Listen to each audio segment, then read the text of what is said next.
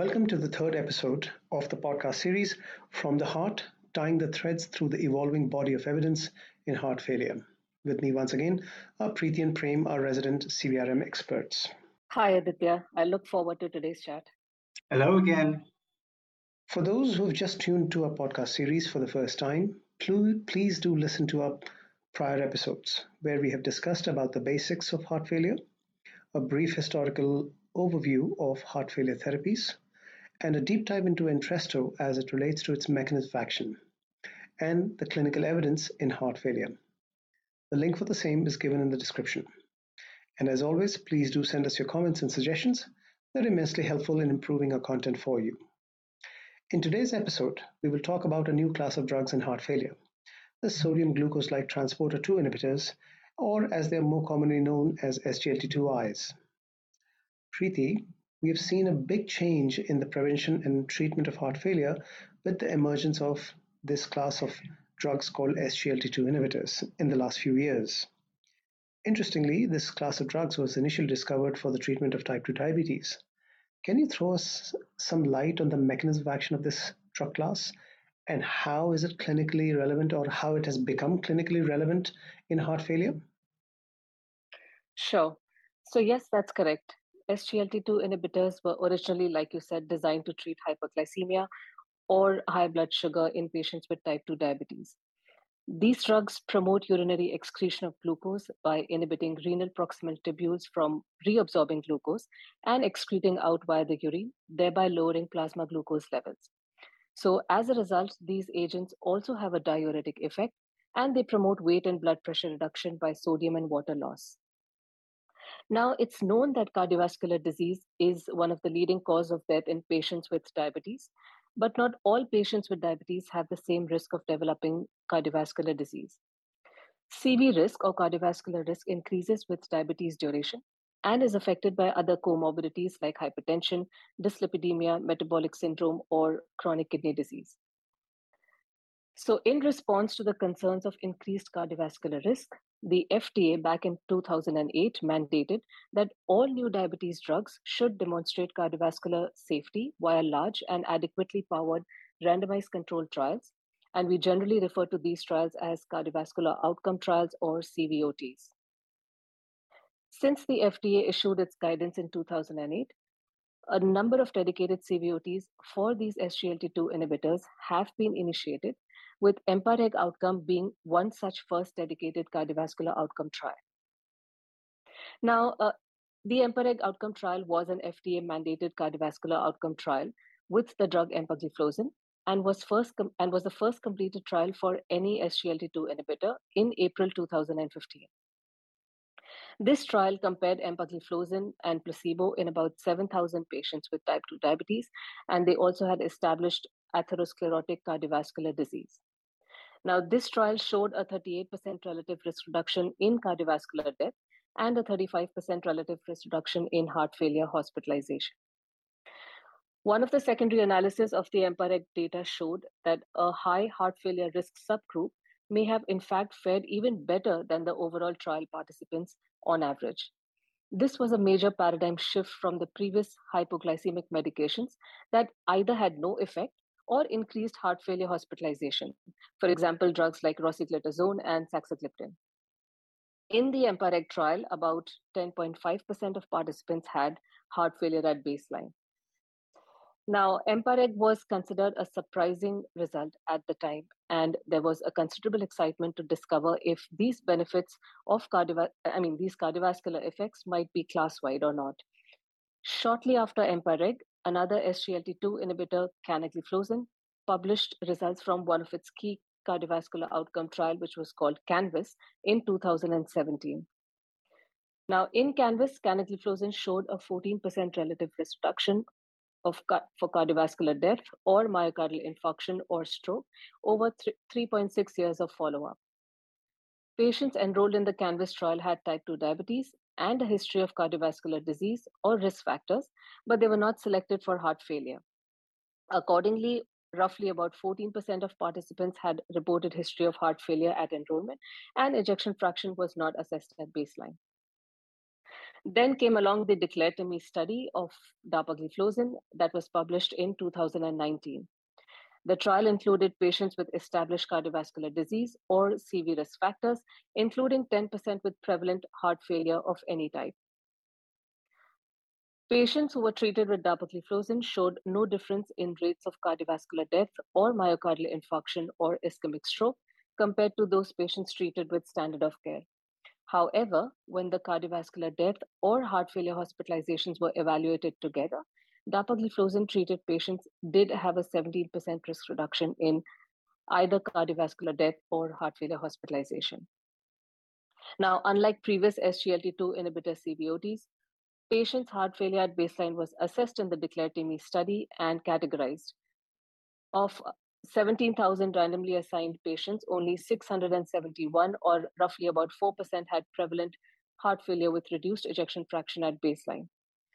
Among these patients, the reduction in cardiovascular death or heart failure hospitalization was quite substantial, about 38% relative risk reduction, driven by a 45% relative risk reduction in cardiovascular death.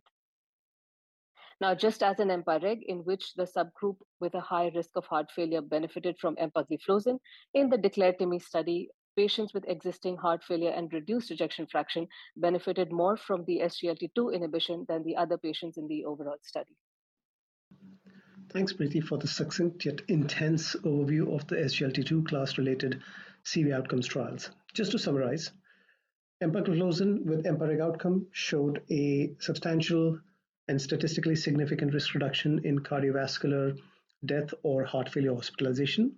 Similarly, dapagliflozin showed a similar benefit in such patients, and canagliflozin showed a uh, also sim- similar kind of benefits, uh, and these were these benefits were established in these landmark trials that you've just mentioned. Now, it seems to me, based on these last landmark trials, SGLT2 inhibitors have evolved from being just anti-diabetes drugs to providing cardiovascular benefits such as reducing the risk of CV death and heart failure hospitalization. Having said that, the one feature that I noticed was these landmark trials have focused on patients, majority of the patients in these landmark trials did not have heart failure at baseline which means that they have shown robust evidence in preventing heart failure. What about treating heart failure? Prem, could you talk us through the journey of SGLT2 inhibitors as it relates to treating heart failure? Sure. So after the DECLARE TIMI 58 trial, AstraZeneca decided to conduct a dedicated trial for dapagliflozin in patients with existing heart failure with reduced ejection fraction, and we called it the DAPA-HF trial. This study enrolled approximately 4,700 patients with stage C and D and reduced ejection fraction. The study showed significant reduction, approximately 26% in the primary composite outcome that consisted of hospitalization for heart failure or urgent heart failure visits or cardiovascular mortality. Dapagliflozin also showed a 17% reduction in all-cause mortality Although the trial did not require participants to have diabetes, 42% uh, of participants had diabetes at baseline. Dapagliflozin was equally efficacious in patients with and without diabetes with respect to the prevention of cardiovascular death and heart failure hospitalization. This was the first time uh, SGLT2 inhibitor showed positive evidence in treating heart failure with reduced ejection fraction regardless of the diabetes status. Soon to follow was Boehringer's Emperor Reduce trial for empagliflozin that enrolled approximately 3,700 symptomatic patients with heart failure with reduced ejection fraction with or without type 2 diabetes. Empagliflozin showed a 25% reduction in combined cardiovascular death or heart failure hospitalization and a 8% reduction in all-cause mortality, although the latter was not statistically significant. Like dapagliflozin in DAPA-HF, empagliflozin's benefits in Emperor reduced were independent of the diabetes status of patients. In summary, the results from these DAPA-HF and Emperor reduced trials consolidated a new approach to heart failure with reduced ejection fraction management through the addition of SGLT2 inhibitors to current standard triple therapy in patients. regardless of their diabetes status. If you remember, during the very first episode, we discussed two other types of heart failure, namely mildly reduced ejection fraction and those with preserved ejection fraction. In our second episode, we discussed that Entresto was the first ever drug to be approved in patients with mildly reduced ejection fraction and some of those with preserved ejection fraction as well. And then came these SGLT2 inhibitors with a flurry of positive readouts and sub approvals in the recent times. Let's review them briefly.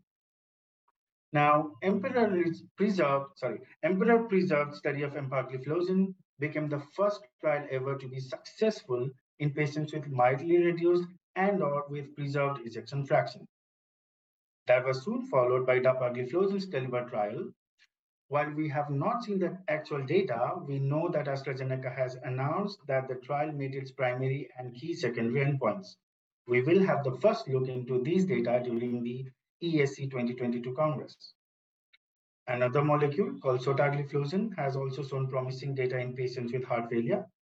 In its outcomes trial called SOLOIST WHF, sotagliflozin reduced the risk of deaths from cardiovascular causes or heart failure, related, heart failure related hospitalizations by 33%. In those heart failure patients who had recently been hospitalized with worsening heart failure, Sotagliflozin reduced the risk of CV death by 16% and all-cause death by 18%, irrespective of their ejection fraction. We have recently come to know that Lexicon has filed for approval of sotagliflozin in heart failure patients with and without diabetes and across the spectrum of ejection fraction.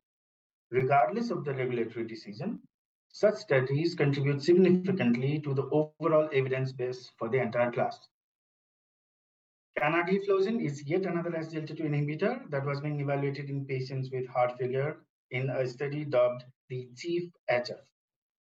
It was a one of its kind, fully virtual trial deploying remote monitoring technology and digital health to assess the outcomes in patients with heart failure.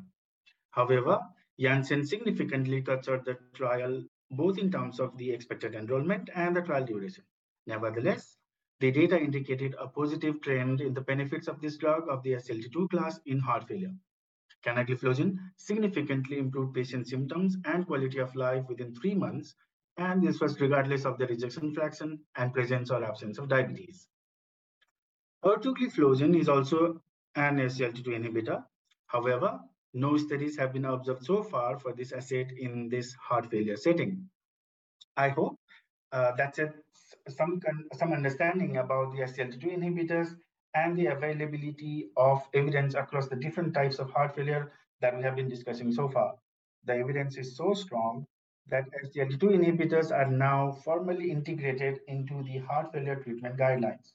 They are the fourth pillar of treatment in heart failure with reduced ejection fraction, and this is in addition to the three classical beta blockers, ARNI, and MRAs that we have. Thank you, Prem and Preeti, for walking us through the evidence associated with SGLT2 inhibitors in preventing and or treating heart failure.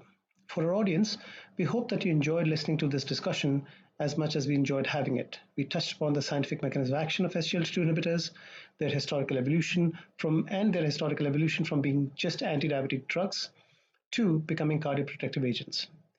Prem, towards the end of his uh, um, answer, touched upon the heart failure treatment guidelines, and that is exactly the topic for our next episode in the podcast series.